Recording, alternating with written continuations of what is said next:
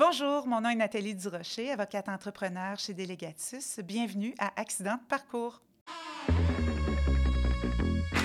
Vous écoutez Accident de parcours, un podcast dédié à enrichir la communauté de l'assurance de dommages. Mon nom est Alexandre Gilbert et en compagnie de mon partenaire de micro Mathieu Brunet, on connecte avec les intervenants du milieu, on fait le survol de l'actualité, des enjeux et de la réalité de l'industrie. Le podcast est une présentation de Primaco et est rendu possible grâce à nos partenaires Banque Nationale, CRU ainsi que la Coalition pour une relève en assurance de dommages. N'oubliez surtout pas de vous abonner à l'une de nos plateformes de diffusion pour être informé de la venue de nos prochains épisodes. Bonne écoute!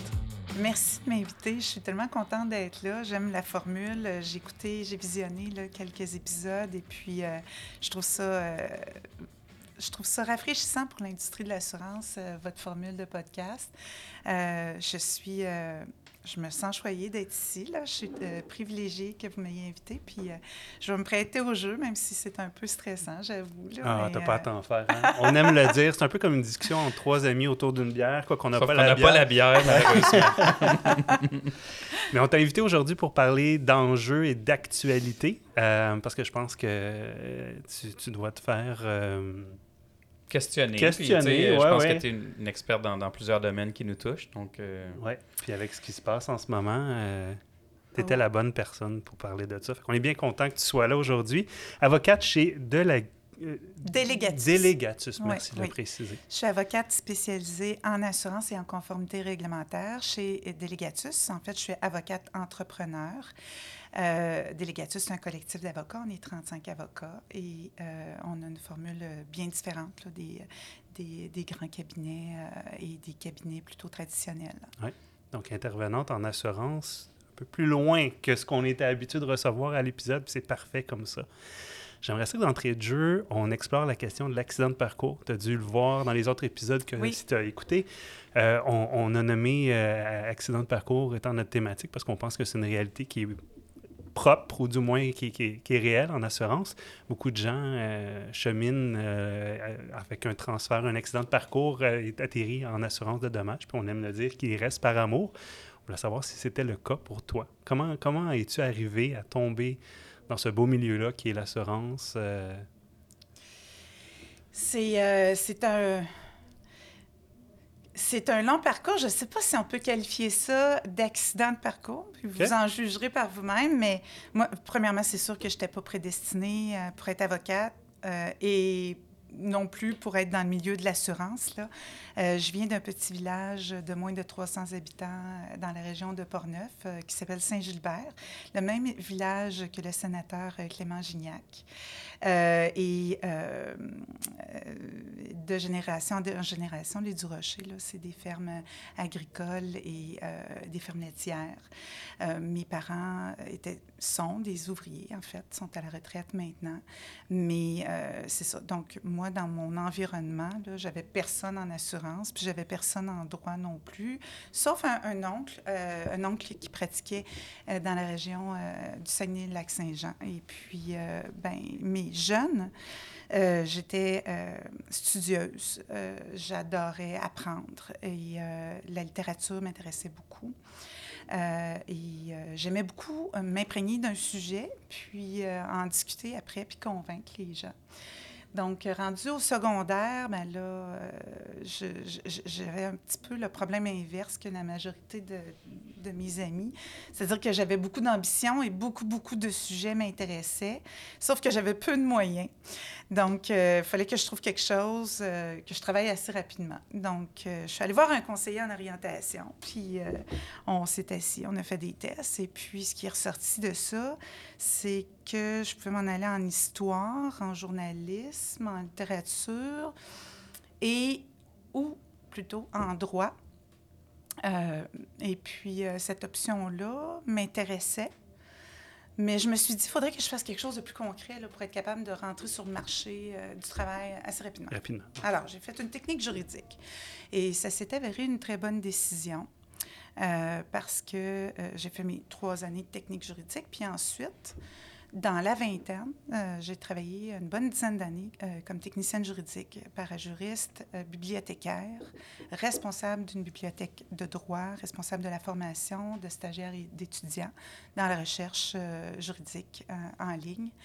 Et à un certain moment, j'étais en contact avec les, plus grands auteurs. J'étais dans la bibliothèque et tout ça. Puis je, m'imprégnais de, de, ça. Je faisais beaucoup de recherches aussi pour assister les avocats. Et je me suis dit, ben, pourquoi pas m'inscrire au certificat en droit? Alors, euh, en même temps que j'ai eu mes enfants, j'avais des cours à l'université par les soirs, en plus de mon travail à, temps plein. Et j'ai complété très rapidement les 10 cours euh, du certificat. Puis là, je n'avais pas le droit d'en prendre d'autres. Euh, et j'ai laissé mon emploi. Puis je me suis... L'emploi disait non, non, tu as fait ton certificat, là, c'est assez. C'est ça, non, non faut, on peut on ne peut pas arrêter là. quand on... Alors, je me suis inscrite euh, à l'université. J'ai fait mon bac en droit en deux ans. Il fallait que ça aille vite parce qu'il fallait que je revienne sur le marché de l'emploi. Et ensuite, euh, mon barreau en accéléré. et je savais, j'ai eu la piqûre, en fait, euh, de l'assurance sur les bancs d'école. Je ne sais pas si vous le savez, mais retourner à l'université dans, la, dans la trentaine avec deux enfants, c'est c'est pas chose facile. Euh, donc, euh, je... Mais j'étais captivée. C'était comme un cadeau que je me faisais. Puis j'avais un professeur du droit des assurances absolument extraordinaire qui s'appelle Didier Luel. Je ne suis pas la seule dans ce cas-là. On était plusieurs à l'avoir. Et Didier Luel, euh, c'est une encyclopédie. Puis là, ça réunissait en un sujet tout ce que j'aimais. L'histoire, la littérature, la lecture de la jurisprudence, euh, écouter euh, des professeurs super intéressants et, et connaissants. Et euh, ça, a suscité beaucoup d'intérêt en moi. Donc, j'ai lu toute la jurisprudence qui citait jusqu'aux petites heures du matin. Les enfants se réveillaient de bonne heure. Il fallait que j'aille les porter à la garderie, puis je retourne à, l'université. Euh, et c'est là que je me suis dit, bon, ben ça va être de la responsabilité civile que je vais faire, ça va être de l'assurance. C'est ça que j'aime faire. Donc, quand est venu le temps de choisir mon stage, euh, j'ai été chanceuse. J'ai eu plusieurs offres. Ça arrive souvent quand tu as un profil un peu plus mature, euh, quand tu es à la recherche d'un stage. Et puis, j'ai, choisi un cabinet euh, qui avait des racines en assurance, euh, dans lequel j'ai eu une super belle évolution. J'ai eu la chance d'avoir des mentors très connaissants qui m'ont, qui, qui, qui, m'ont enseigné des choses qu'on n'apprend pas sur les bancs d'école. Et puis, j'ai à ce moment-là, non seulement développer mon expertise en assurance, mais aussi euh, un, autre champ de pratique qui est la conformité réglementaire, qui est un petit peu moins sexy euh, que le litige. Là, mais euh. on l'a vraiment vu, l'accident de parcours. Là. Tu sais, qui nous amenait en assurance, sais, c'est à l'université. Le professeur, M. Ah! Didier. Oui, Didier. S'il n'avait pas été là, peut-être que ah, tu serais allé vers un autre, un autre, un, autre secteur du droit. Je pense Bref. pas, parce que je, ça serait revenu. Sérieusement. Donc, je pense que l'accident est aussi peut-être le, professeur euh, euh, qui me donnait la piqûre, mais euh, tu sais, moi, mon père voulait que je devienne comptable. Puis, tu sais, parfois, même aujourd'hui, des fois, il me parle de droit immobilier. Il se mêle un peu sur ce que je fais vraiment dans la vie, mais c'est moi qui ai dirigé ma carrière dans ce sens-là, en conformité réglementaire et en assurance, parce que j'aime profondément le domaine de l'assurance, j'aime les gens en assurance, je, je participe à des levées de fonds, des fondations, des activités en assurance, des formations. J'ai été euh, présidente de l'Association du barreau canadien, en fait, présidente de la section euh, assurance et litige civil de l'Association du barreau canadien pendant deux ans. Ça fait 12 ans que je suis sur ce comité-là. J'organise des conférences avec des juges, des gens de l'industrie. C'est un sujet que je trouve passionnant.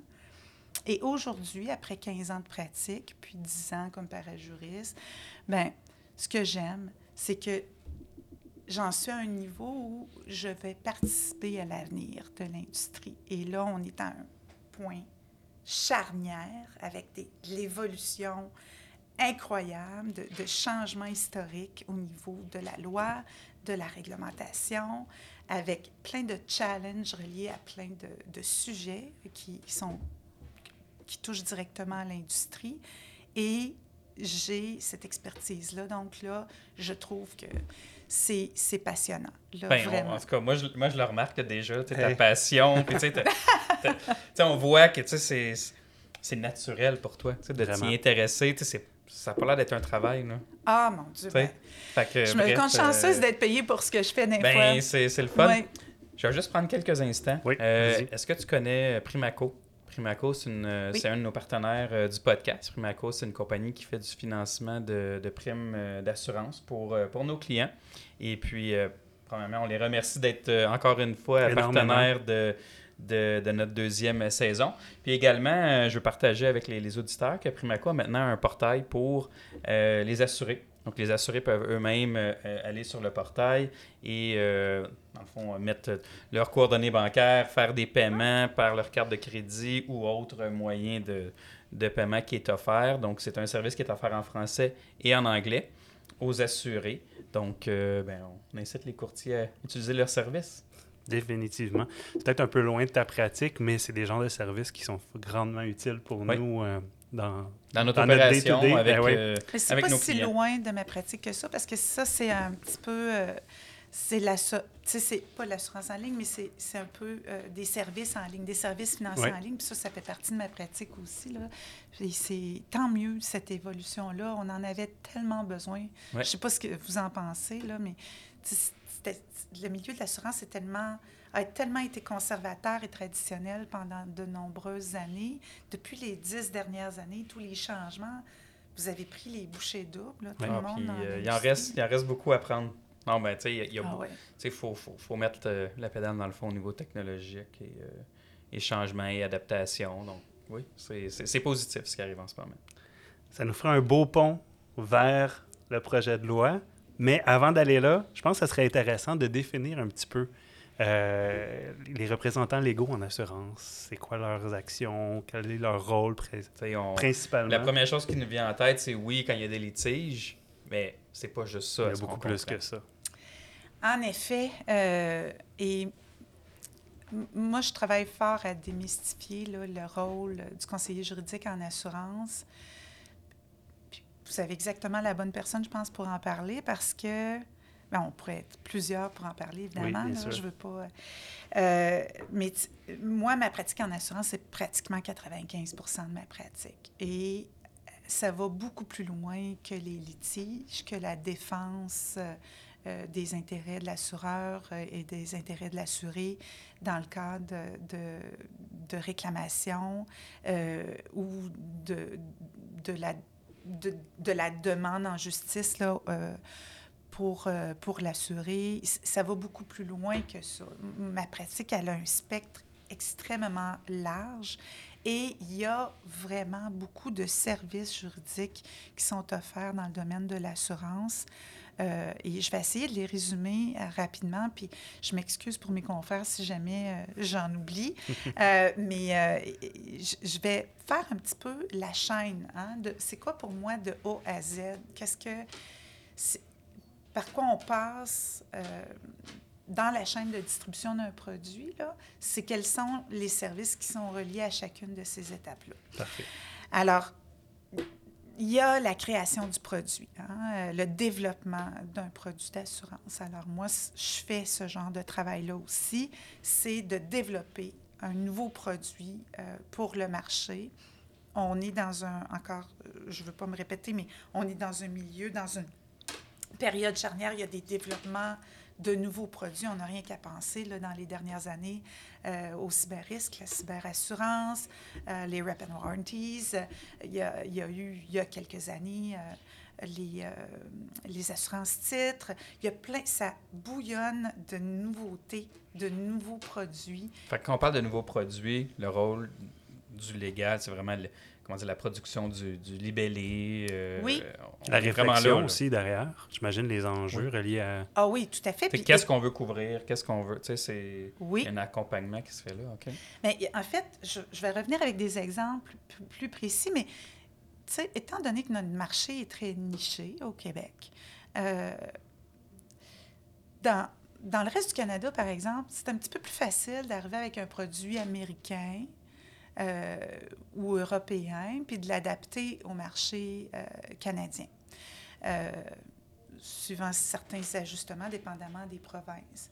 Mais ici, avec un droit des assurances qui est complètement différent, mais il faut l'adapter, le produit, puis il faut le traduire aussi vers le Oui. français. Donc, moi, je ne suis pas une traductrice, mais j'ai une équipe de traducteurs et quand on, parfois on reçoit, par exemple, une police en environnement qui est utilisée à l'étranger ou aux États-Unis, puis on dit, bon, mais on aimerait ça le vendre au Québec, mais là, il faut réviser ce produit-là, l'adapter au droit québécois, hein, s'assurer que c'est en ligne avec ce que l'assureur veut offrir, ensuite le traduire et euh, s'assurer que les avenants et la police et l'application sont conformes au droit québécois et que la distribution de ce produit-là euh, est conforme, se conforme au droit québécois également. Euh, je vais prendre deux exemples. Euh, par exemple, tu as des produits, puis je sais que ça s'éloigne un petit peu peut-être de votre pratique, mais il y a des produits qui sont considérés dans le reste du Canada comme étant des, des, produits de, de garantie complémentaire. OK? Euh, puis- mais au Québec, c'est de l'assurance. Alors là, quand tu arrives avec un, un assureur national, lui, il veut distribuer, par exemple, des produits de distribution sans représentant à travers le Canada. Bien là, le Québec, hein, on est différent, puis c'est toujours un peu... euh, fait que ça prend quelqu'un qui connaît ça, puis qui dise, OK, bien là, je vais vous accompagner, c'est pas si compliqué que ça, voici les étapes que vous devez faire. Ça vous prend un guide... Maintenant, an- anciennement, c'était un guide de distribution, ça vous prend un sommaire, ça doit être euh, présenté de telle façon, ça doit être euh, ça doit être vendu de telle façon au moment de la vente du bien, tout ça. Donc, c'est d'accompagner le client dans l'établissement du produit, hein, d'a- d'avoir un, libellé qui est conforme au, au cadre législatif et réglementaire et s'assurer que la distribution du produit le soit également. Donc, c'est important de se tenir à jour puis d'être, de connaître, démystifier là, les, les, les, les précisions qui peuvent avoir un impact direct sur la responsabilité euh, du manufacturier du produit qui est l'assureur et sur tous les acteurs de la chaîne de distribution du produit pour éviter des écueils en bout de ligne. Parce que notre marché est vraiment spécial. Oui, niché, On ne peut pas se niché. comparer aux autres provinces, si je comprends bien, ni aux États-Unis. C'est pas pareil. À cause du Code civil, c'est complètement, euh, complètement différent. Euh, là, c'est sûr qu'on va parler plus tard de, de certains changements récents, mais on a, au Québec, on a le Code civil, on a la, la loi sur les assureurs, on a la loi sur la distribution de produits et services financiers, on a la loi sur les technologies de l'information, le cadre juridique des technologies de l'information, on a, euh, on a la Charte de la langue française, on a la loi sur la protection des renseignements euh, dans le secteur privé. On, on a beaucoup, beaucoup de lois qui se distinguent des lois applicables dans les autres provinces. Puis les autres provinces sont des provinces de common law, avec des précédents qui ont un impact sur l'interprétation des produits d'assurance. Tandis qu'ici, la base, c'est le Code civil qui nous vient du Code Napoléon, qui nous vient de l'Europe, euh, de la France mais on a l'influence de la common law dans l'interprétation des libellés et on a des libellés qui nous viennent euh, des États-Unis et, de l'étranger. Donc, c'est un petit peu un mélange de toutes sortes de choses. Donc, Oui, oui. il faut accompagner les clients à, à s'y retrouver dans tout ça, puis les différents acteurs à bien appliquer ces lois-là pour s'assurer d'être conformes. Donc, ça, c'est la distribution. Je Ce que tu nous expliques, au Ouais. mais c'est très clair. Puis on comprend maintenant pourquoi c'est difficile de voir des joueurs étrangers arriver au Québec et prendre des parts de marché. C'est énorme comme travail qui doit être fait. Là, veux, veux pas. euh.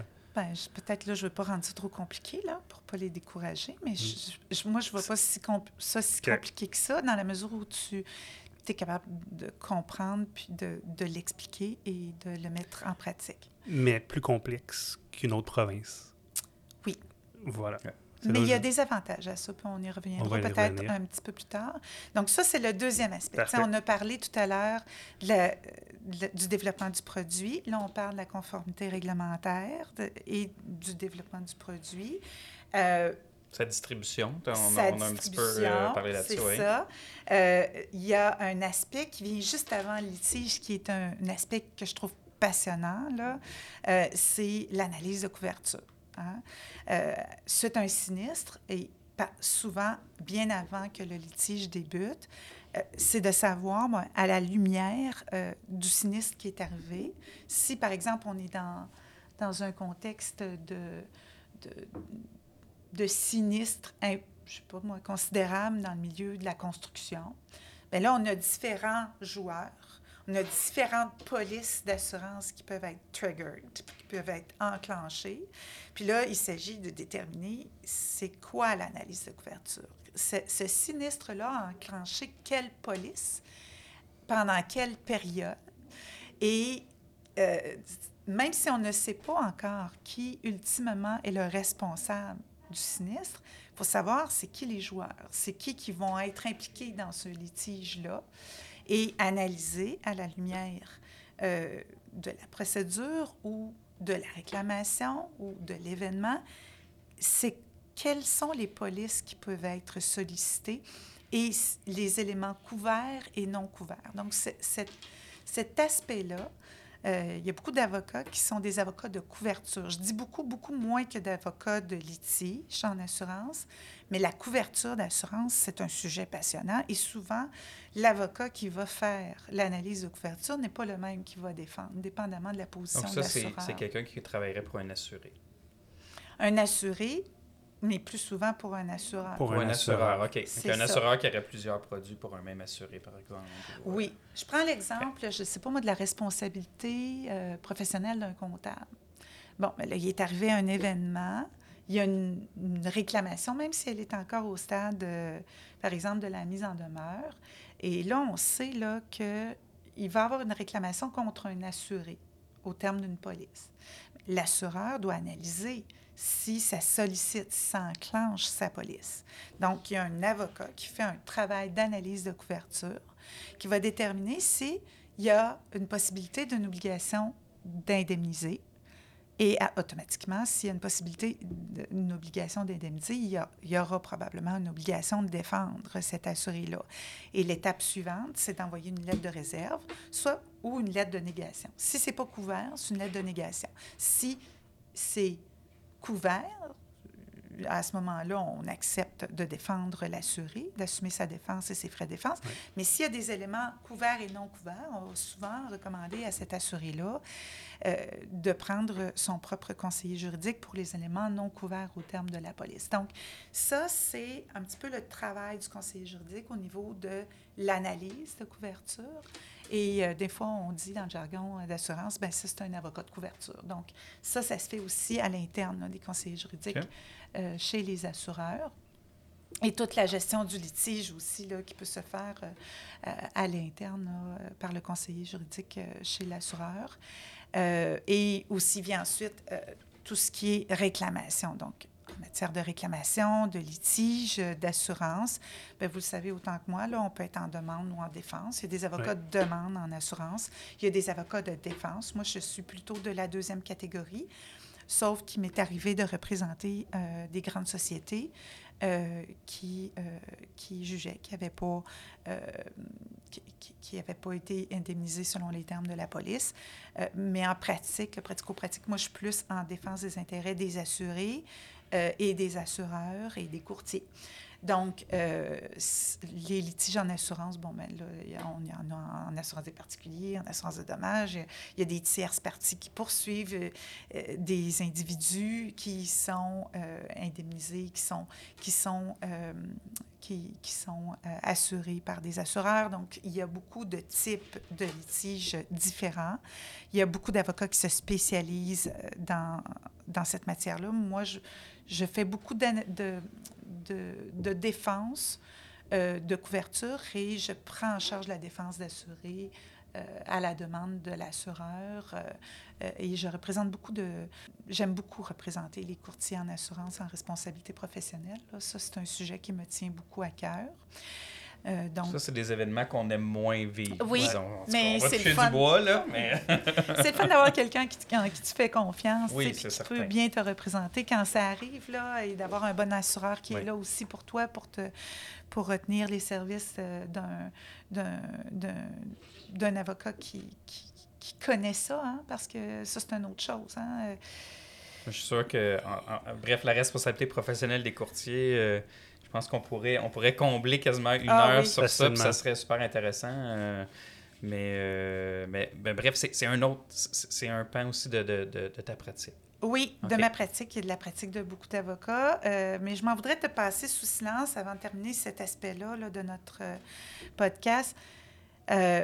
Euh, quelque chose qui, dans l'avenir, va prendre de plus en plus de place, et depuis le, nouveau Code de procédure civile, qui est plus si nouveau que ça, là, euh, 2016, qui prend beaucoup de place aussi, mais surtout en assurance, je pense qu'avec la nouveauté, l'effet des nouveautés là, dont on va parler un petit peu plus tard, euh, les frais de défense ont été d'une ampleur considérable dans les dernières années. Puis il y a des mécanismes alternatifs euh, de solutions euh, et de règlements qui sont en place, qui sont accessibles et qui permettent parfois de trouver un terrain d'entente pour permettre, par exemple, à un grand projet de construction de continuer malgré un sinistre, malgré une problématique, malgré la difficulté de trouver exactement que- quel est le responsable et qui devrait assumer, quelle police devrait assumer euh, l'indemnité ou payer euh, une réclamation en cours de projet, par exemple.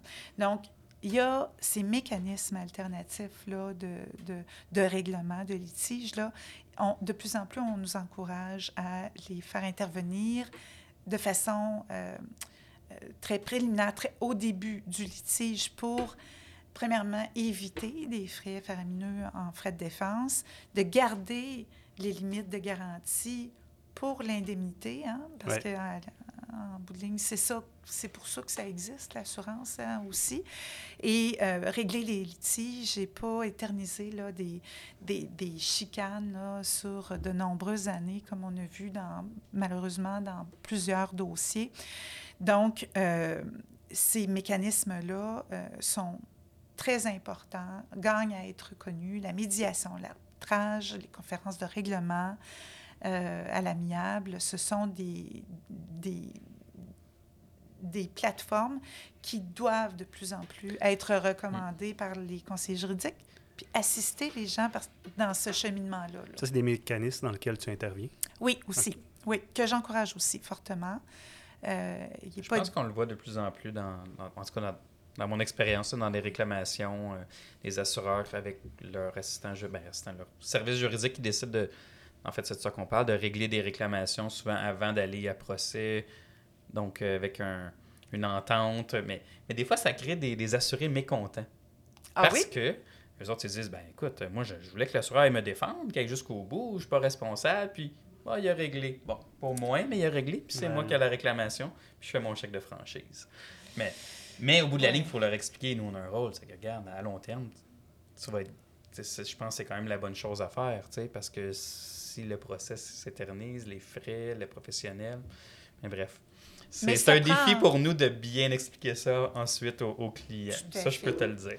Tout à fait. Puis en même temps, tu sais, dans le fond, comment je pourrais dire, on ne va pas régler sans le consentement de l'assuré.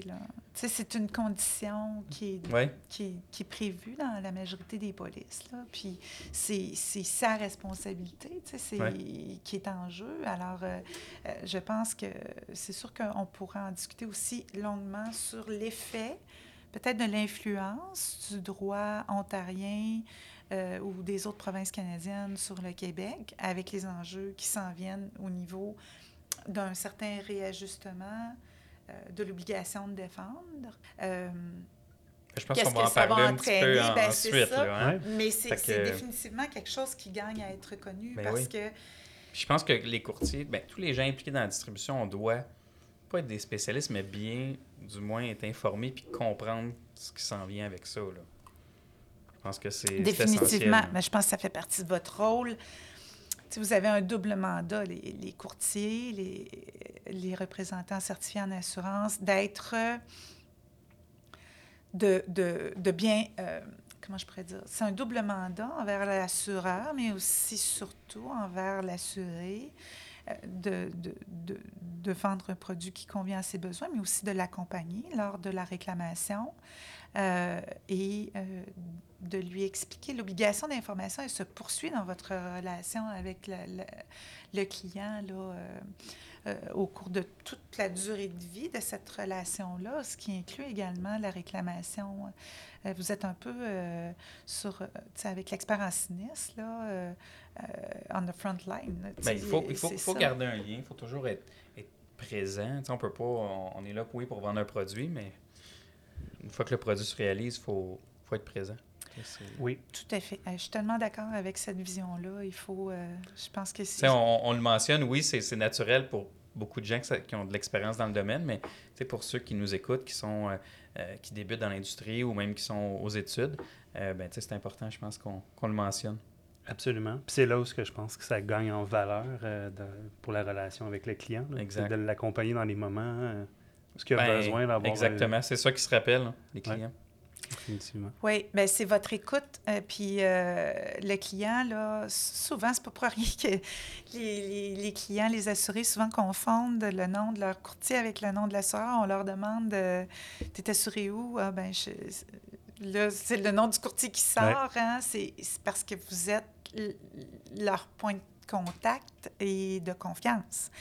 Euh, puis je pense que vous- les, les courtiers ont tout intérêt à continuer à faire valoir leur rôle si important de conseil parce que c'est à l'avenir, dans les, dans les prochaines années, c'est ce qui va faire en sorte que le direct et le courtage vont être démystifiés et vont continuer à garder chacun leur valeur ajoutée. Oui, hein, exact. euh, Ch- Chacun a son, son Oui. moyen distribué, chacun a ses, Ça raison ses d'être. Oui, raison d'être. Je pense que c'est la, la- la bonne, euh, bonne formulation. ouais. Si on arrive, euh, ben, Non, mais est-ce que j'ai, je Ah me non. suis trop éparpillée ou j'ai bien... Non, non, non, non, mais est-ce qu'il restait d'autres rôles? euh, Non, je pense que... Ah, ben en fait, oui. J'ai oublié de parler d'un aspect euh, très, très rapidement. Fusion, acquisition, transaction, Oui, oui, révision de contrat, élaboration de contrat euh, d'impartition, de référencement, de contrat de courtage euh, euh, entre les assureurs et les cabinets de courtage, euh, l'établissement de plans, euh, en fait, d'attaque au niveau corporatif dans des changements. Euh, Tu sais, j'ai parlé de fusion-acquisition. Ça prend des gens qui connaissent l'assurance puis qui, qui sont des avocats euh, de droit commercial pour vous suggérer les, bonnes alternatives puis établir ensemble des plans avec votre fiscaliste et tout ça. Là, ça, c'est important. Puis aussi, en droit de l'emploi, hein, les clauses de non-concurrence, euh, toutes les relations là, euh, avec euh, le personnel.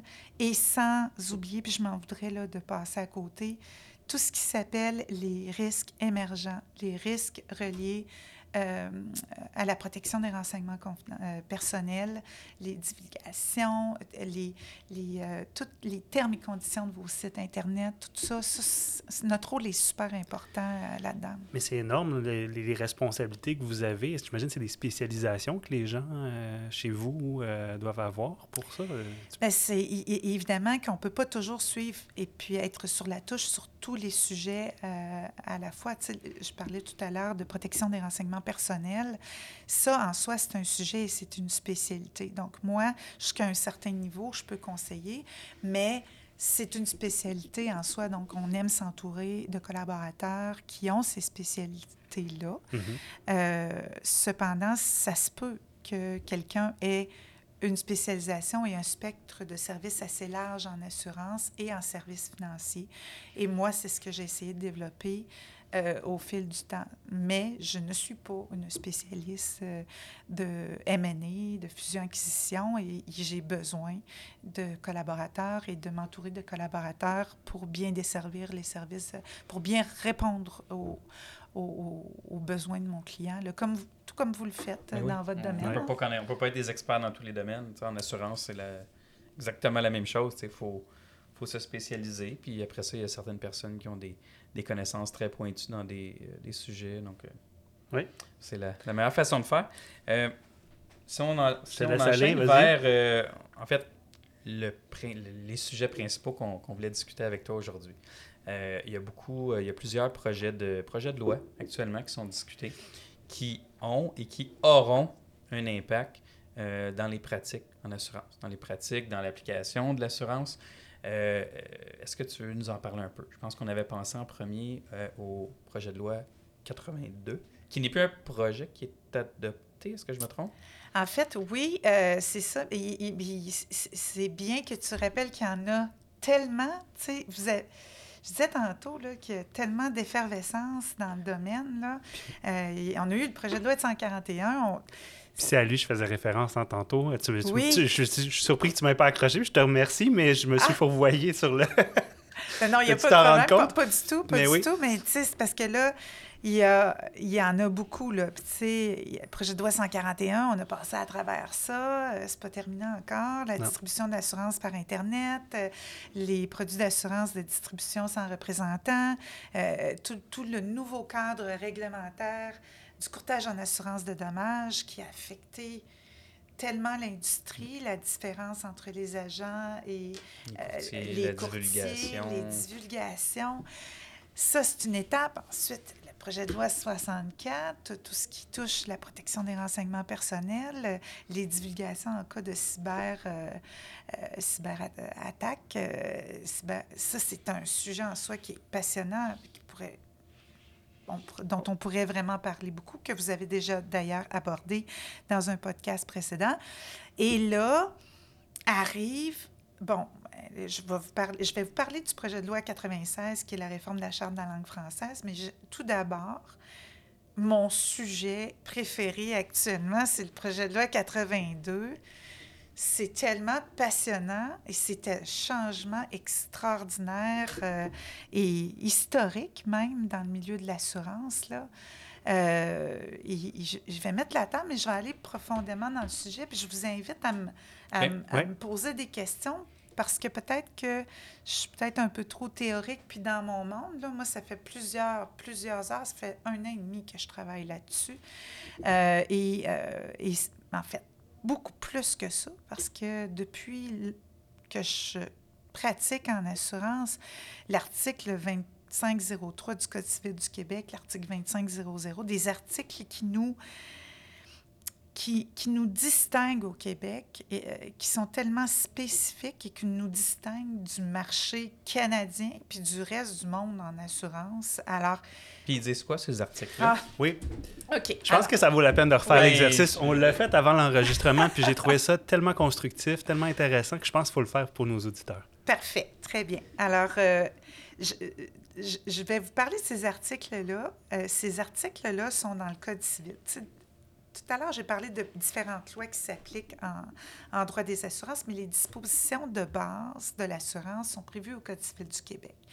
Et le législateur a prévu certaines dispositions qui sont de protection, euh, qui sont des règles de protection du public et auxquelles on ne peut pas déroger euh, en vertu de l'article 24.14. C'est-à-dire que je parlais des distinctions avec le reste du Canada. Bien, on peut pas, on peut pas déroger à ces articles-là, puis ça vient établir, pardon, un, comment je pourrais dire, un régime qui est très précis et qui est difficile, là, tu sais, de... On ne peut pas le contourner. OK. On ne pouvait pas le faire jusqu'à très récemment.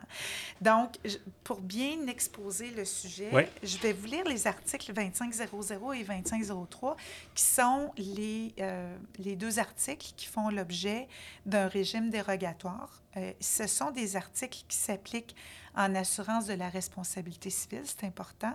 Et je dois vous dire là, que tout ce que je vais dire, là, je, peut-être même ce que j'ai dit un petit peu avant, mais ce que je vous dis là, c'est, là, c'est une, di- c'est une discussion Absolument. autour de la C'est table. pas une opinion. C'est pas une opinion juridique. Donc, euh, et on est dans une période de changement. Donc, euh, il- faut pas, il faut, faut laisser place un petit peu euh, à l'élaboration de ça, à la compréhension de ça, à L'interprétation. l'interprétation. Donc, c'est appelé à changer. Là, c'est une fenêtre très euh, précise là, sur le moment précis. Il faut vraiment euh, pas trop... Il faut pas prendre ça comme une opinion Et juridique. c'est tout frais, là, c'est tout, tout nouveau. Hein? Oui, bien, pas les articles 2500 et 2503. Non, là, mais- ça fait plus de 50 ans qu'on joue avec les mêmes Oui. articles. Mais la dérogation, c'est-à-dire l'amendement à l'article 2503, on l'a depuis le mois de mai l'an dernier. hein, euh, et le règlement qui vient euh, établir le cadre juridique du régime dérogatoire vient tout juste d'être publié le 20 avril euh, dernier et c'est entré en vigueur le 5 mai dernier. Donc, c'est tout neuf, Ouais. tout nouveau. Je vous lis euh, l'article 2500, l'article 2503. Donc, le montant de l'assurance est affecté exclusivement au paiement des tiers lésés. C'est très important comme élément. hein. Ça, ça vient de dire euh, que euh, le, montant de l'assurance, là, ça ne devrait pas être euh, pour payer les frais de défense et les autres frais. Et ça, on l'oublie cet article-là souvent parce qu'on focus beaucoup sur l'article 2503 qui se lit comme suit. L'assureur est tenu de prendre fait et cause pour toute personne qui a droit au bénéfice de l'assurance et d'assumer sa défense dans toute action dirigée contre elle. Alinéa 2, les frais et frais de justice qui résultent des actions contre l'assuré, y compris ceux de la défense, ainsi que les intérêts euh, sur le montant de l'assurance sont à la charge de l'assureur, en plus du montant de l'assurance. Et là, là, cette dernière petite phrase-là, là, Ouais. elle a fait couler beaucoup d'encre, d'opinions, de, de, de façons de voir, de trouver une façon d'écrire des avenants, de, de- d'avoir... Mais ça des- l'a jamais passé le tenu la route au bout de la ligne. Ben, en fait, ça l'a tenu la route parce que pendant des années, on n'a pas le choix. Oui, mais des, des, des gens qui essaient de le contourner, ça l'a on jamais peut pas. réussi. On peut pas, c'est des règles. OK. Euh, Puis ceux qui ont essayé se sont fait un petit peu... Taper les doigts. euh, puis- Et rapidement, peux-tu juste nous Oui. résumer un peu ce que ça dit pour euh, les gens qui écoutent? Oui, certainement. Donc, en fait, la distinction qu'on a beaucoup ici au Québec avec notre régime qui est plutôt un régime de protection du public, c'est de dire à la base, l'indemnité devrait être conservée pour le tiers lésé. hein.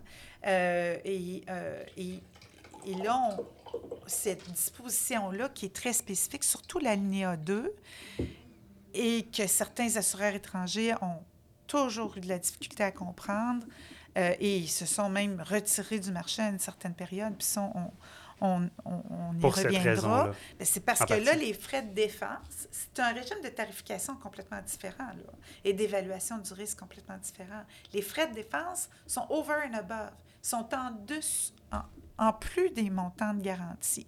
Donc, si par exemple, tu as une limite d'assurance d'un, de, d'un, deux millions, puis que tu as des frais de défense euh, en bout de ligne de 500 000, 1 million, mais ils sont en su. Là, là, ceux qui n'avaient pas compris ça, puis qui avaient souscrit des produits d'assurance euh, responsabilité civile, hein, puis ça, c'est large, les produits d'assurance responsabilité Ouais. civile, là. On Je parle, ben, on parle de la wrap-up, on parle de la DNO, on parle de, de la cyber, on parle de la CGL, on parle de, de- du. PI, de la professionnelle. Donc, si on se retrouve, par exemple, avec une action collective, euh, pan-canadien, mais qu'au Canada, par exemple, en valeur mobilière, il y a des frais de défense de 1 million, puis que tu as une limite d'assurance de 2 millions, mais c'est au-dessus des limites d'assurance. Alors, là, on a vu Alors qu'ailleurs, c'est le contraire. Ben, Ben, c'est le contraire. C'est, c'est inclus dans la limite. c'est là, capé à l'intérieur de la limite. C'est-à-dire que les frais de défense sont defense within the limit, c'est-à-dire à l'intérieur euh, de la limite de garantie. Donc, du point de vue de l'assureur et aussi du courtier, comment évaluer le risque, comment évaluer la tarification, puis établir la prime? Parce que là, on est dans un autre monde. Donc là, il y a des, il y a des assureurs qui n'avaient pas compris. C'est juste une fois qu'il y a eu l'immense réclamation que là, on a dit non, mais c'est parce que ici, tu dois payer les frais de défense au-dessus de la limite de garantie. Et là, ça a pris des années, des années, des, litiges d'envergure. On pense à la pyrotite, on pense à Castor Holding, on pense à des grands dossiers d'assurance qui ont fait dépenser des sommes vraiment très, très importantes. Euh, Des dossiers, des grands dossiers de construction, des, des actions collectives en, en, en valeur mobilière, en, dans, dans toutes sortes de domaines. Et là, on a perdu notre chemise en, frais de défense. Puis là, il y a des les, acteurs... Les assureurs. Les assureurs. Oui, oui. Les assureurs. les assurés, hein, c'est, comme je disais, c'est d'ordre public. Donc, c'est pour la... Dans le fond, ça défend La protection. Ça oui. protège. C'est un régime de protection, okay. Euh, ça, ça protège. Puis peut-être qu'à un moment donné, ça protège trop, au mm. détriment de l'équilibre euh, de la liberté, entre la liberté contractuelle puis un régime de protection du public. T'sais. Parce qu'on peut croire que le tiers lésé, euh, c'est important qu'il ait droit à l'indemnité. Absolument. Euh, absolument. Euh, L'assuré, lui, il veut bien euh, se faire défendre puis qu'on paie ses frais de défense.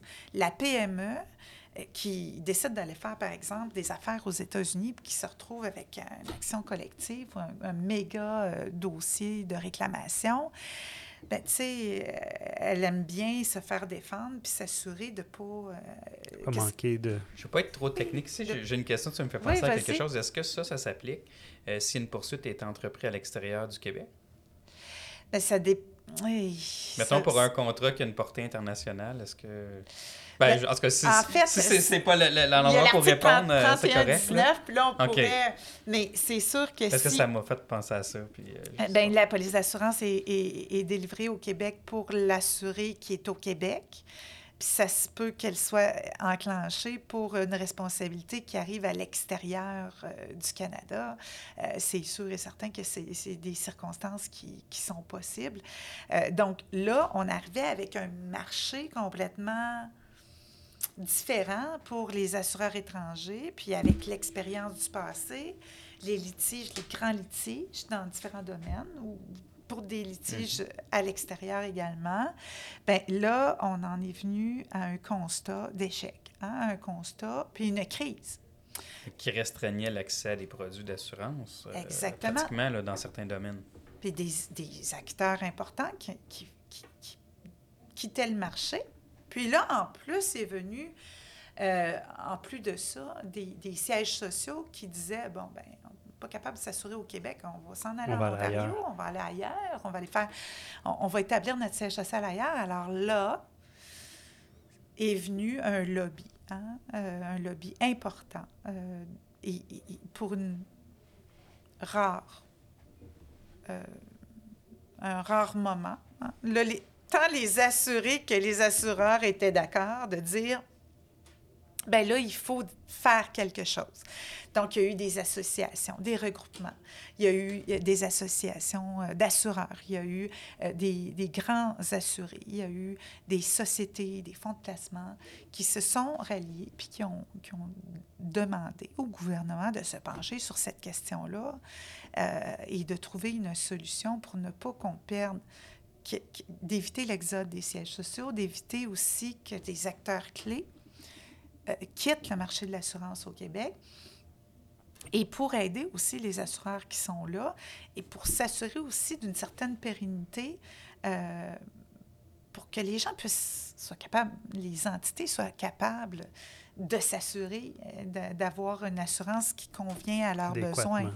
Mais là, je ne parle pas des particuliers. Je ne parle pas des PME. Donc, ce qui est arrivé, en fait, c'est que le gouvernement a prévu, par l'addition d'un troisième alinéa que je vous ai pas lu, puis que je n'ai pas ici avec moi, mais qui vient dire ni plus ni moins, pour certaines catégories d'assurés, puis pour certaines catégories d'assurance de responsabilité civile, euh, dans la mesure où certaines conditions spécifiques sont rencontrées, euh, on va pouvoir déroger à l'article 2503 et à l'article 2500 en établissant des contrats d'assurance qui vont déroger à ces articles-là pour permettre euh, une certaine modulation des conditions et pour permettre euh, une certaine liberté contractuelle euh, de l'assureur et pouvoir permettre ultimement d'intégrer les frais de défense à l'intérieur des limites. Ça, ce que ça permet, en fait, c'est que ça va permettre aux assureurs de, euh, d'inclure les frais de défense à l'intérieur des limites et de mieux évaluer aussi les risques euh, et de ne pas se retrouver à, à, défendre des dossiers qui vont coûter parfois même le même prix le même Que la coût limite. que la limite Oui, c'est ça, on en double. défense. Incroyable. C'est ça. Puis là, on- en, gros, là, c'est Oui. qui qu'on vient toucher avec ça? Quel type d'entreprise? Le règlement qui a été publié le 20 avril dernier, qui est entré en vigueur le 5 mai dernier, euh, moi, j'aime beaucoup dire euh, que ça vient, euh, ben, tu sais, je vais y aller dans le détail pour, répondre plus précisément à tes questions, mais euh, l'objectif, en fait, l'esprit, hein, c'est d'aller, d'aller, de, pouvoir offrir, euh, c'est, comme un privilège, tu qu'on offre à des entités précises, à des assurés sophistiqués, à des assurés qui, dans l'éventualité où ils sont aux prises avec euh, une grande réclamation d'envergure, euh, ils sont capables d'évaluer leurs risques à l'aide de leur évidemment, et de, de comprendre que peut-être qu'ils vont assumer, par exemple, oups, une euh, une certaine rétention en assurance, une franchise, euh, une certaine partie des frais de défense,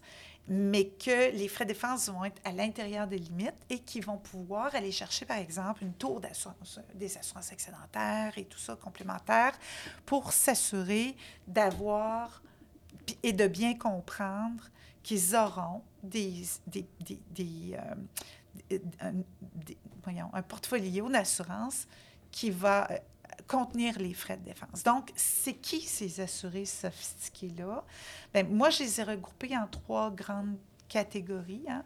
Euh, dans, il y a le règlement est, est très succinct, là, puis je pense que malgré certaines zones grises, il est assez facile d'application. Maintenant, reste à voir comment on va l'appliquer en pratique, là, euh, dans les pratiques de l'industrie. Peut-être que ça, évidemment, ça, ça va en- en amener d'autres enjeux. Mais l'article 1, par exemple, prévoit euh, que euh, certaines catégories d'assurés, eux, sont automatiquement qualifiés. OK? Mais il faut démontrer que tu entres dans la catégorie. Alors, je viens, reviens sur le principe que c'est vraiment un privilège. Il faut se qualifier au terme du règlement pour opter in, puis avoir droit au régime dérogatoire des articles 25.000 et 25.03. Donc, la première catégorie, c'est euh, les, euh, les, les, euh, voyons, excusez-moi, les, les compagnies pharmaceutiques, les, les, euh, les manufacturiers de, de médicaments. Ça, c'est la première catégorie. Donc, dans la mesure, ça, c'est juste une condition. Dans la mesure où tu réponds, euh, tu rentres dans le cadre d'une certaine loi, tu te qualifies et tu as droit de souscrire un produit d'assurance qui déroge aux articles 25.00 et 25.03. Ensuite, vient les fonds, les fonds d'investissement, comme le FTQ, le fonds d'action, euh, certains fonds précis qui sont nommés dans le règlement.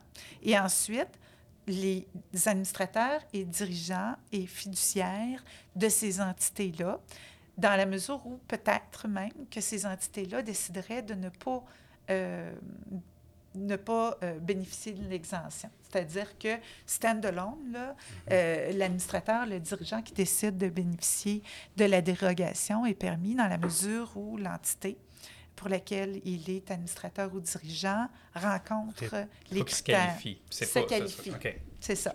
Donc, ça, c'est les deux premières grandes catégories. Ensuite vient l'article 2 qui impose deux conditions. C'est d'avoir un portfolio d'assurance de responsabilité civile de 5 millions. hein, C'est un threshold.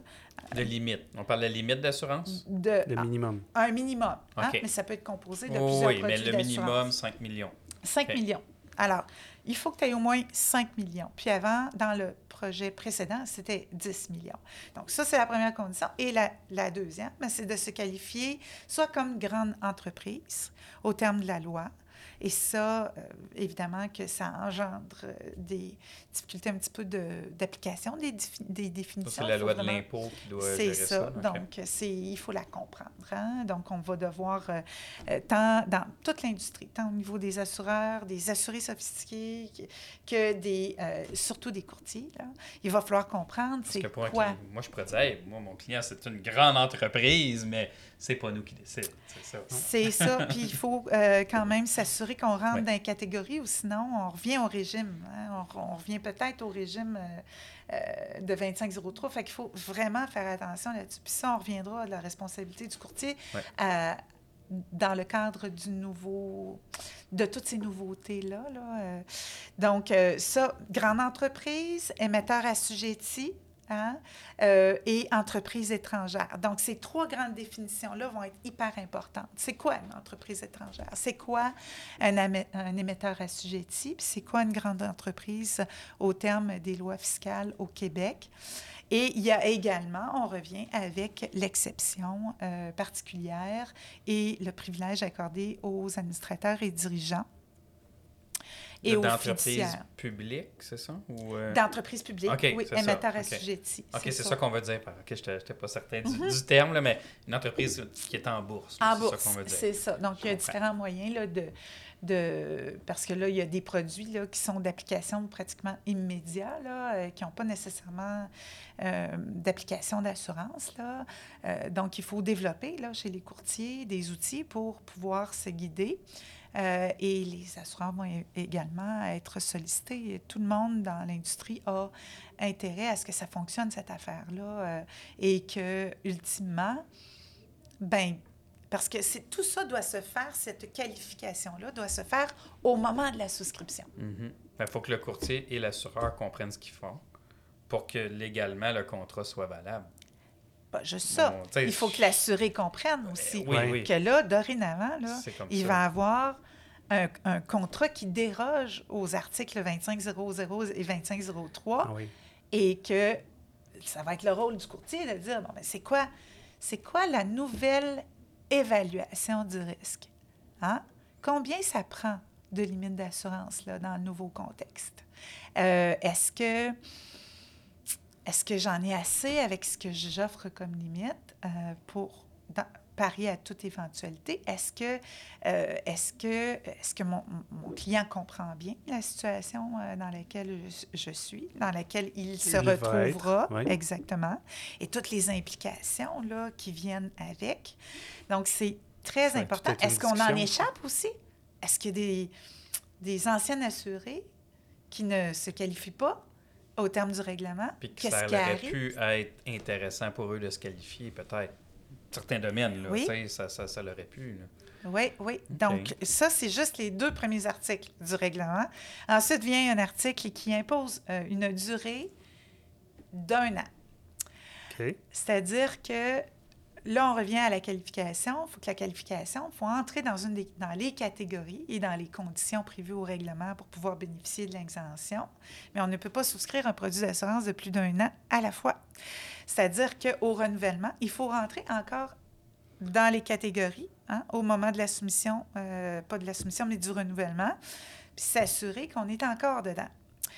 Ça, c'est difficile. On pense Vraiment. entre autres aux, pro- aux polices projets, euh, à plein de polices là, qui ont des durées de plus euh, d'un an. Alors ça, c'est c'est vraiment... Je pense que le législateur est arrivé à- en se disant, ben il va falloir qu'on mette un cadre hein, pour ne pas l'échapper, euh, parce que là, on peut se retrouver... C'est pas un chèque en blanc pour euh, un- un- une entité pour les, les 15 prochaines années de déroger euh, automatiquement. Donc, c'est ce qu'on a trouvé comme euh, façon compagnie pourrait être cotée en bourse, l'année d'après elle se privatise, ben là, elle ne se qualifie plus. Si elle n'est pas une grande entreprise. Si elle n'est pas une grande entreprise. Mais il y a plusieurs possibilités, Oh, oui. évidemment. Là. Mais ça, c'est un, ça, un enjeu majeur parce qu'on a souvent, tu sais, là, qu'est-ce qu'on va faire avec les extensions? Qu'est-ce qu'on va faire avec les tail coverage? Que, Tu sais, il y a beaucoup, beaucoup de... Ça suscite beaucoup de questionnements. Euh, et on n'a pas de, comme en droit fiscal, d'avis, d'interprétation du règlement. Là, le, le, le, le gouvernement a quasiment fait un, un 180. miracle de parce que ça a été quand même assez rapide. Puis avant les élections là, puis ça fait pas, tu sais, c'est un article, ce sont des articles qui sont d'application depuis plus de 50 ans. Donc là, dans un si court laps de temps, d'avoir une modification législative à un article aussi important qui permet euh, la dérogation par règlement et d'avoir dans l'année qui suit un règlement qui est en vigueur, c'est un huge step. C'est un changement Normalement, ça, majeur. ça se fait pas comme ça, j'imagine, Ben, en droit. C'est- quand même assez se- important, mais je pense que là, il le pouls là, de l'industrie, puis les pressions étaient fortes, là, parce qu'on perdait des, des Il y avait des risques. Il y avait des Puis La risques. COVID, je pense aussi, a, euh, évidemment, a eu une influence sur ça. Ah là, oui. euh, dans certains, comme les, les, les, les- pas les centres de santé, là, mais les, RPA. les RPA, puis ces choses-là. Oui, là, je pense mais qu'il ils y ne avait un sont plus visés, par exemple. Dans mais le, ils l'étaient au départ, mais ils sont plus... Non, ils sont plus dans, le, dans, dans le règlement actuel, la version actuelle. Peut-être, tu sais, il y a encore la possibilité de, de revenir avec des modifications, euh, un nouveau règlement ou des modifications euh, au règlement. C'est une possibilité. Mais là, je pense que on- la volonté, c'était d'en avoir un règlement, puis on peut vraiment se compter chanceux parce qu'avant qu'il y ait des dommages irréparables, là, on, le règlement a été adopté et il est en vigueur. C'est sûr que là, j'étais juste rendue à l'article 3, la durée d'un an, beaucoup, beaucoup de... Ça suscite énormément de questions et euh, d'enjeux au point de vue euh, d'application, hein, euh, et des pratiques euh, déjà là, tu sais, qu'on applique depuis de nombreuses années. Puis il y a aussi d'autres éléments là, qui sont dans les autres articles. Là, puis euh, je ne veux pas perdre les gens là, qui nous écoutent là, dans des Non, mais moi, je trouve ça passionnant C'est parce que, passionnant, sais, en on est, on est directement impliqué, on est, on est visé dans nos, dans nos, dans nos pratiques, dans nos... Bon, dans l'assurance, principalement des entreprises, c'est certain. Mais euh, non, c'est... C'est intéressant de bien le comprendre. Parce que, tu sais, on voit ça passer, on va des communiquer, on- mais de le verbaliser comme tu le fais, je pense que c'est... C'est important euh, de le bien le comprendre et de le verbaliser. Et là, ce que je comprends, c'est que ça va laisser place à de la nouvelle jurisprudence. On l'espère, euh, mais en même temps, euh, comment je pourrais dire?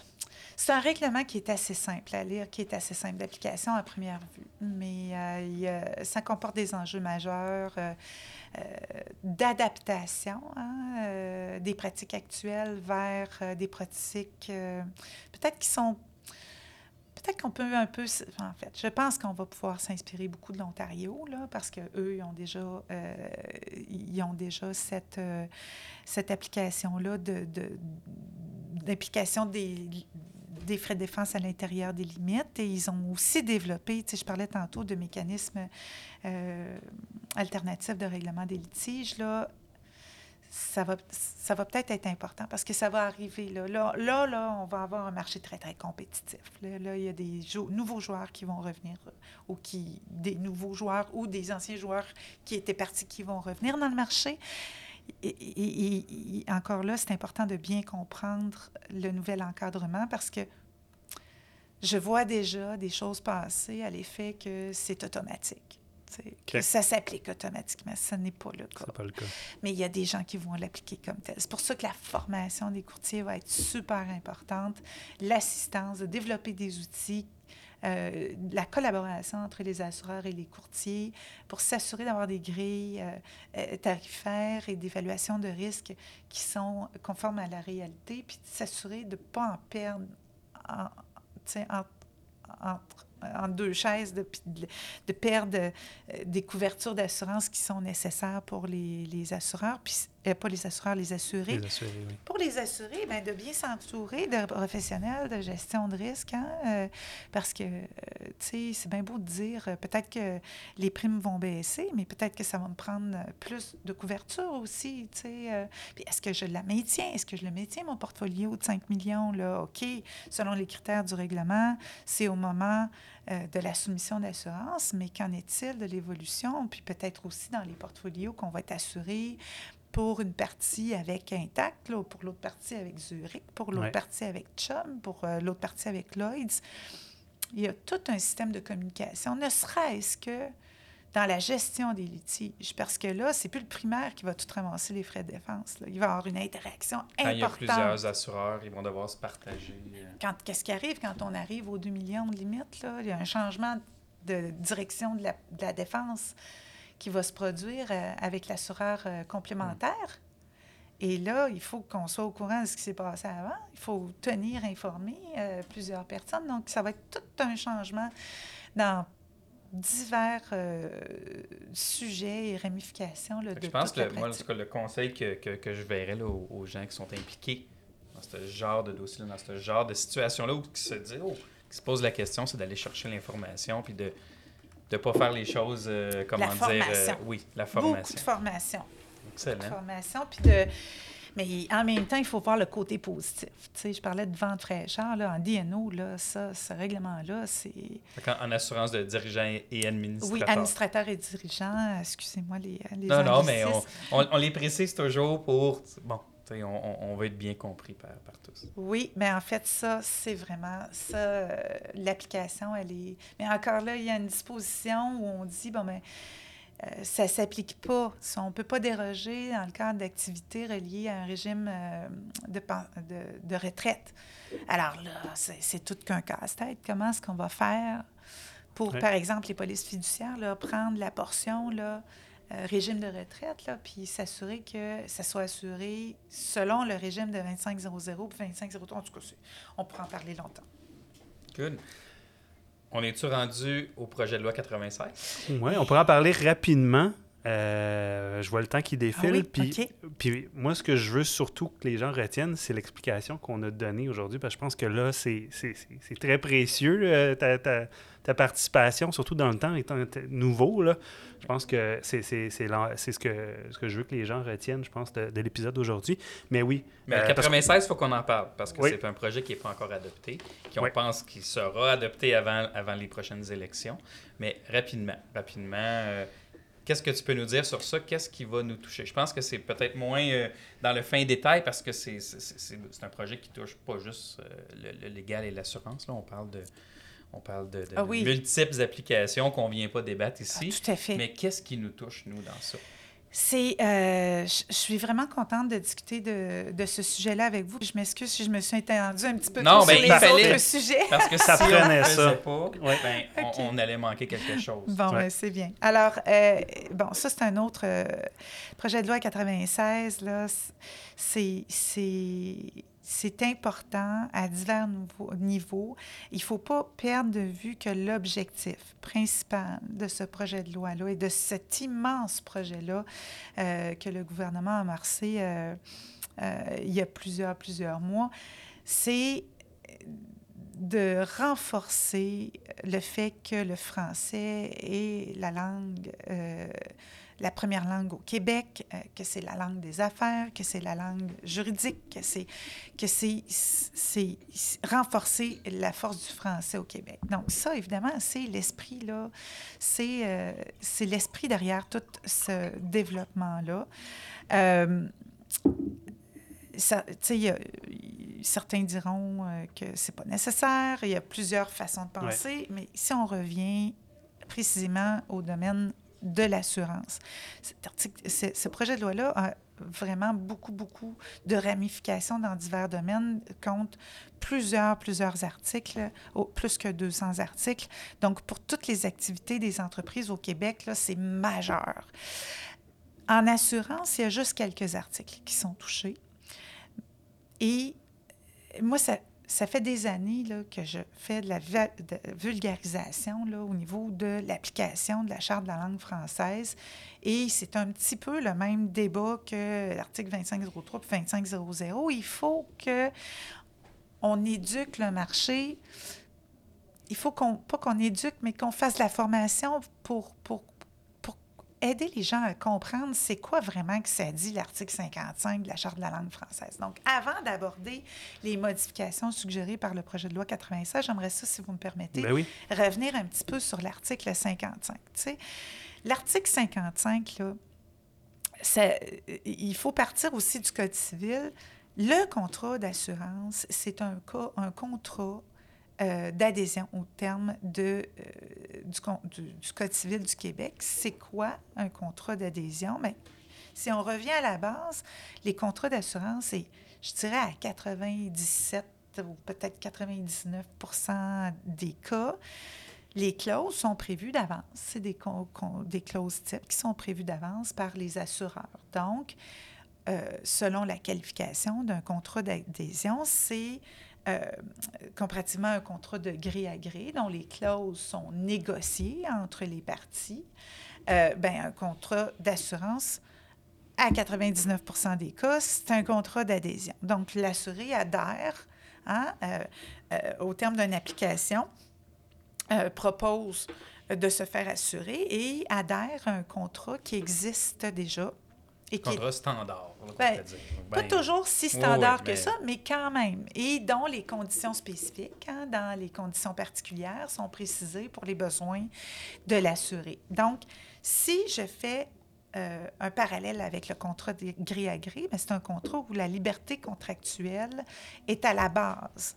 Euh, donc, c'est en, en termes d'assurance, ça peut se traduire comme un contrat manuscrit. hein. Souvent, là, tu sais, les anciens contrats manuscrits, il y en existe encore. Il y en a pour euh, différentes euh, tours d'assurance, toutes sortes d'affaires. euh, Mais des choses très beaucoup précis. plus spécialisées. Beaucoup plus spécialisées. Donc, je reviens au contrat d'adhésion, mais selon l'article 55 de la Charte de la langue française, les contrats d'adhésion doivent être formulés en premier en français et si c'est la volonté expresse des parties, elles peuvent être liées par un contrat dans une autre langue. Ah, OK. mais l'original doit toujours exister en français. C'est ça. Puis je suis contente que tu viennes. Non, non, mais je te pose la question Ben, euh, je comme pas l'original, non, mais mais, le- il devrait nécessairement, il devrait exister. selon le, le loi- le droit applicable, la, que la je version ça parce que actuelle. je sais je pertinemment que c'était on pas le le sait cas. que c'est pas le cas. On le sait qu'il y en a beaucoup qui n'en ont pas de version euh, française. Mais à tout le moins, c'est pour ça que je voulais faire un pas en arrière, parce que selon l'application et l'interprétation qui a été retenue jusqu'à maintenant, c'est ça que ça veut dire, l'article 50. OK. Donc, comme tu viens de le dire, il y en a beaucoup de libellés qui n'ont pas de version française au Québec. Et là, je reviens un petit peu sur l'esprit du projet de loi 96. Il faut, pas le faut le garder dans une petite case à côté, là, puis pas l'oublier. Donc, là, et si on revient, bien, il y a eu des lobbies. Il y a des gens qui ont dit, écoutez, nous, là, les courtiers ou nous, les assureurs, là, on n'en a pas des libellés en français pour tous les produits. Puis ça crée vraiment des difficultés. Ça crée des difficultés sur le marché. On ne veut pas être pris au piège. On ne veut pas être pris euh, mal pris parce que finalement, on ne peut pas offrir euh, un produit à un client parce qu'il n'existe pas de version française et ça vient créer un nivellement dans le marché et dans l'harmonisation et la balance à travers le Canada, là, parce qu'encore là, ben, on se retrouve avec des frais plus élevés, mais bien que traduire une police d'assurance en soi, c'est pas ce qui coûte le plus cher, là, euh, mais c'est une étape additionnelle. Donc, le, la- les modifications suggérées à l'article 55. Là, on est à une étape là, du, assez, quand même assez avancée du projet de loi 96. Les modifications ont été adoptées en commission, euh, mais ce n'est pas encore adopté par l'Assemblée nationale. Donc, ce n'est pas tout à fait final, mais presque. On y arrive. Puis là, qu'est-ce qu'ils viennent dire, les, les, les, les- les- Eh, là, fameuses modifications? Il y a- il- il- je, je vais me concentrer sur deux modifications. hein. La modification suggérée à l'article 44, euh, qui modifie l'article 55 et qui vient amener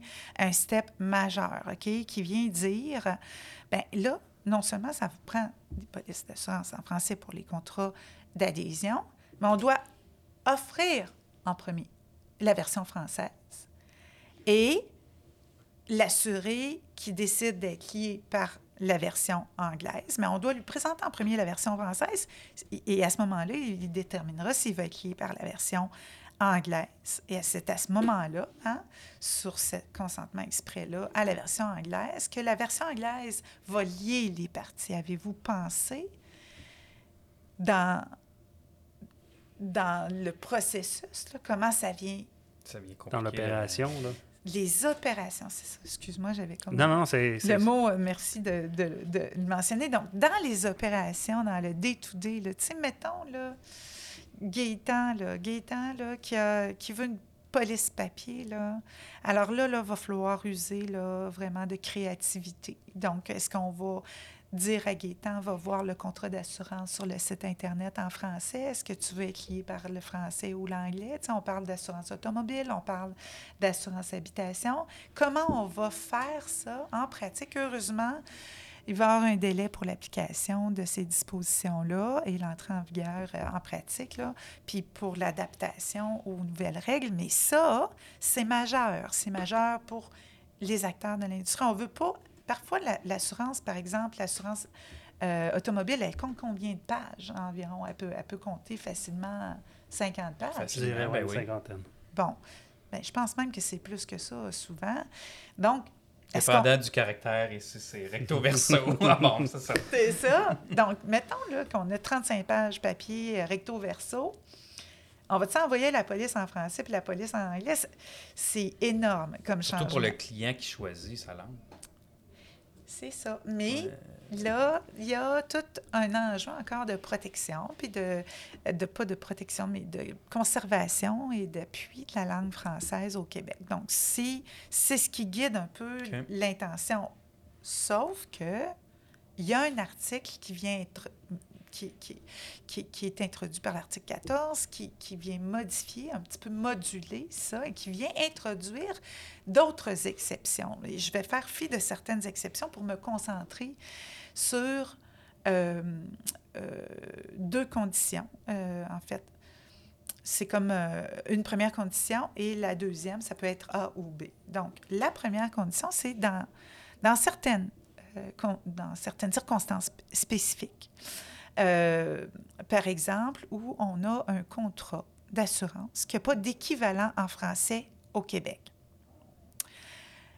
et qui soit provient d'un assureur étranger ou est une assurance peu répandue au Québec. oh, ça, va être, ça va être le fun à, à définir, ça. C'est ça. Alors là, tout est dans la façon d'interpréter ces dispositions-là, mais je pense qu'il va falloir vraiment s'attarder à la première portion qui dit, euh, dont il existe un équivalent au Québec, hein? une police d'assurance dont il n'existe pas d'équivalent ouais. au Québec. Ça, euh, il y a déjà différentes interprétations de comment on le voit. Euh, mais si on le lit textuellement, puis si on utilise une interprétation, euh, puis encore là, ce n'est pas une opinion juridique. Mhm. là. Mais on va trouver des équivalences pour beaucoup de choses, Ben, on tu- s'entend. Ça vient pas de moi, je suis contente que tu le dises. Non, non, non, mais, non, ça. mais dit comme ça, là, puis Oui. ça, tu sais, j'avais pas conscience, moi, personnellement, de, de, de, de- justement de ces, euh, ces points-là, mais c'est important. là. Tout à fait. Donc, Mais l'équivalence n'est pas nécessairement signification de acceptation par l'assureur l'autre bord. Ben, l'équivalence, tu sais, certains diront, euh, j'ai pas d'équivalent, moi, comme assureur étranger en français de cette police-là. Mais ici, on dit au Québec. Donc là, ça vient apporter une nuance. Et deuxièmement, dans la deuxième condition, hein, qui est un ou l'autre, c'est-à-dire un qui est émise par un assureur euh, étranger, bien ça, cette condition-là va être rencontrée par plusieurs acteurs de l'industrie. Mais il y a l'autre condition qu'il ne faut pas oublier et qui est intéressante, selon moi, une assurance qui est peu répandue au Québec. hein. Il y a toujours une certaine évolution. Si on parle d'il y a 12 ans, il y avait peu d'assurance cyber. Ouais. hein. Mhm. Euh, si on parle, par exemple, des produits très, très nichés, comme une assurance responsabilité pour l'opération d'un montgolfière, ben, je veux dire, ça se peut qu'il y en ait juste une police qui vienne euh, euh, des États-Unis puis qu'elle soit juste en anglais. Euh, donc ça, c'est quand même Ça intéressant. sais, Mhm. euh, Mais il va falloir le qualifier à un certain moment. Qu'est-ce qu'on veut Tout dire par fait. peu répandu? Tout à fait. Puis ça va être, euh, ça va être un beau défi aussi dans l'industrie d'appliquer ça. Mais quant à moi, ben, ma recommandation demeure de continuer là, de, de, d'obtenir, euh, de préparer puis d'obtenir des versions françaises euh, des polices. Surtout que, dans le domaine de l'assurance, on a une pénurie de, de courtiers puis on a une pénurie de représentants certifiés. Mais euh, des traducteurs, euh, c'est pas vraiment euh, une profession qui est en vogue. Là, et et, euh, des bons traducteurs en assurance, il y en a peu. et moi, je suis, me- je me considère pour- vraiment choyée d'en bout de avoir la ligne, pour nos clients, les clients, ils veulent, ils veulent comprendre leur contrat. C'est pas qu'ils comprennent pas Oui. l'anglais, Ben, c'est ça. mais on peut jamais être aussi, comment dire, aussi bien comprendre quand c'est pas notre langue maternelle. Ça, ça, Ben, c'est certain. Là où je trouve ça un petit peu. Tu sais, je comprends là, les gens de l'industrie qui, qui, qui lèvent le ton un peu. Je les comprends parce que, tu sais, si tu le sais là, que ton client il est anglophone, pourquoi que tu aurais besoin de lui Oui, présenter c'est ça, exact. Dans des cas comme ça, français? c'est ça. Bon, bref. Je pense que ça, c'est le débat politique qu'on va euh, tenter de, de, de, de, de limiter, mais je pense qu'on aura la chance de s'en parler. euh, Euh, ça va me après l'enregistrement, Ah, oui. disons. Il n'y a pas de problème. Mais euh, c'est ça, comme je viens de dire, c'est tous des- ce sont tous des sujets qui sont d'actualité, qui sont nouveaux, Puis si- moi, ce que je, c'est une discussion autour de la table, là, c'est pas des opinions Absolument. juridiques là, que je rends. Et ça reste un projet de loi. Donc, on attend la. Exactement, la version finale. euh, donc, c'est vraiment très, très intéressant, tous ces, toutes ces nouveautés. Vraiment. Je pense que ça fait pas mal le tour des sujets qu'on voulait aborder. En fait, il y en avait probablement il y en d'autres. On avait d'autres, mais écoute, je veux dire, regarde, on aurait pu, je pense, même Eh s'étendre oui. un peu plus sur ceux qu'on a parlé. Euh, bref, euh, je te remercie beaucoup. C'est très apprécié que, que tu nous aies euh, accordé tout le temps. euh, de la préparation également euh, pour pouvoir venir parler avec nous.